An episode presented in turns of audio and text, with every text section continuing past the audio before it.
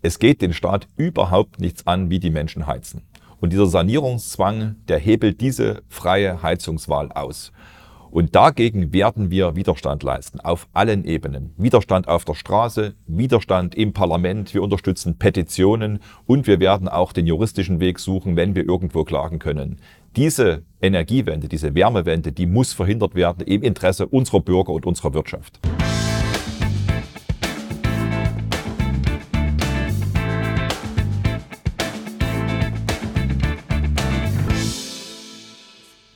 Herzlich willkommen zu einer neuen Folge von Jörg Urban direkt. Sollte die Ampelkoalition ihre Heizungsgesetze durchbekommen, drohen über 20 Millionen Häusern bzw. Hausbesitzern die Zwangssanierung. Und selbst die Organisatoren der sogenannten Wärmewende warnen jetzt vor den explodierenden Kosten, die in die Billionen gehen werden. Deswegen die Frage, Herr Urban, direkt zum Anfang, wie lässt sich so ein Mammutprojekt überhaupt finanzieren, beziehungsweise lässt sich dieser Irrsinn überhaupt noch stoppen? Die sogenannte Wärmewende ist genauso zum Scheitern verurteilt, wie die Energiewende zum Scheitern verurteilt ist. Man kann nicht innerhalb weniger Jahrzehnte eine komplette Volkswirtschaft nur noch mit Solar- und Windkraft versorgen. Und genauso wenig ist es möglich, innerhalb weniger Jahre 20 Millionen Haushalte umzustellen auf Wärmepumpen oder eben auf noch zulässige ja. Gasthermen. Das Projekt ist völlig überdimensioniert. Es wird und muss scheitern. Das Schlimme daran ist eigentlich, dass die, die vielen Menschen, die jetzt dazu gezwungen werden, dort mitzumachen per Gesetz, dass die in die Armut getrieben werden. Die werden massiv Geld verlieren und Geld investieren müssen, was sie gar nicht haben. Also sie werden Häuser verkauft werden müssen und so weiter. Und das ist wirklich ein, äh, das Tragische an dieser ganzen Geschichte des Scheiterns. Und das Zweite ist natürlich auch dort wird wieder sehr, sehr viel Steuergeld vergraben werden müssen. Es wird ein Milliardengrab werden für deutsche Steuergelder und wir wissen ganz genau, wir brauchen das Geld an vielen anderen Stellen sehr, sehr dringend. Wir haben eine wachsende Kinderarmut, wir haben eine wachsende Altersarmut. Dort bräuchten wir unsere Steuergelder. Hier werden sie sinnlos verpulvert. Gehen wir an der Stelle mal genau ins Detail. Die Heizungsgesetze befinden sich jetzt am Bundestag auf der Zielgeraden und Ministerpräsident Kretschmer sieht der eher kritisch. Was kann man da als Ministerpräsident überhaupt machen, um da vielleicht noch Einfluss zu nehmen, beziehungsweise was erwarten Sie denn auch vom Ministerpräsidenten Sachsens, der das ja kritisch sieht und da jetzt auch äh, aktiv werden müsste. Mhm. Also ich habe den Eindruck, dass die CDU hier an dieser Stelle nur Scheinwiderstand leistet, weil sie hätte erstens die Gelegenheit gehabt, hier im Sächsischen Landtag unserem Antrag, keine Heizung ist illegal zuzustimmen. Haben sie nicht gemacht. Sie hätte zweitens die Möglichkeit, im Koalitionsvertrag sozusagen die spezielle Förderung der Wärmepumpen nicht umzusetzen. Also die CDU will selber die Wärmepumpen fördern, ist also auf demselben Trip wie die Bundesregierung. Und natürlich drittens, wenn es Herr Kretschmer ernst meinen würde, dass er diese ganzen grünen Transformationspläne nicht mitmachen will, ja. dann müsste er diese Koalition auflösen, sich von den Grünen trennen. Das wäre konsequent.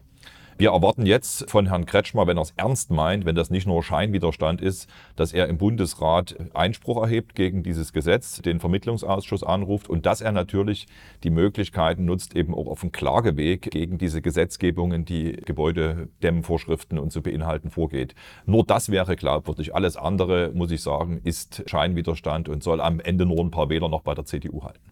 Ob Ministerpräsident Kretschmer an dem Punkt Standhaftigkeit zeigt, wage ich jetzt mal arg zu bezweifeln. Ich möchte aber gerne noch mal einen Schritt zurückgehen. Also Nachhaltigkeit bedeutet für mich, dass man Sachen lange nutzt und funktionierende Sachen jetzt nicht einfach rausreißt oder wegschmeißt. Und diese Zwangssanierung ist ja genau das Gegenteil davon. Man nimmt funktionierende Sachen, schmeißt sie weg, setzt irgendwas Neues ein. Ähm, da kommen wir zu der Frage, ist diese Wärmewende aus ökologischer Sicht überhaupt sinnvoll oder ist sie nicht eher kontraproduktiv? Hm.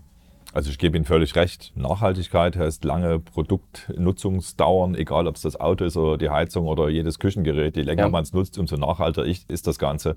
Und genau an der Stelle ist natürlich die Kritik an der kompletten Umstellung jetzt auf Wärmepumpen und auf Elektroautos innerhalb kurzer Zeit. Es ist ein riesiger Ressourcenverbrauch, der dort entsteht, weil die Dinge müssen ja alle produziert werden. Sie müssen neu produziert werden. Und auch der bauliche Aufwand, der damit verbunden ist, ist nicht zu unterschätzen. Also all diese Dinge haben einen riesigen ökologischen Fußabdruck.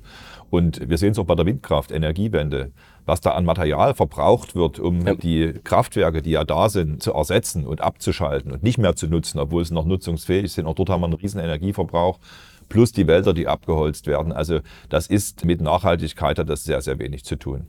Es gibt aber noch einen anderen Punkt, der mir wichtig ist. Wenn wir jetzt tatsächlich das Ziel haben, auf Elektro umzustellen, egal ob es die Heizung ist mit Wärmepumpen oder ob es Elektroauto ist, wo soll der Strom herkommen? Wenn wir keine Kraftwerke haben, die hier stabil und umweltfreundlich Stro aus Strom Kohlen produzieren. Dann aus Kohl äh, oder aus Kohlekraftwerken. Genau. Das ist ja dann eine gute Sache. Richtig, ne? da haben wir dann wieder das CO2, was am Ende, sag mal, Ja, äh, ja.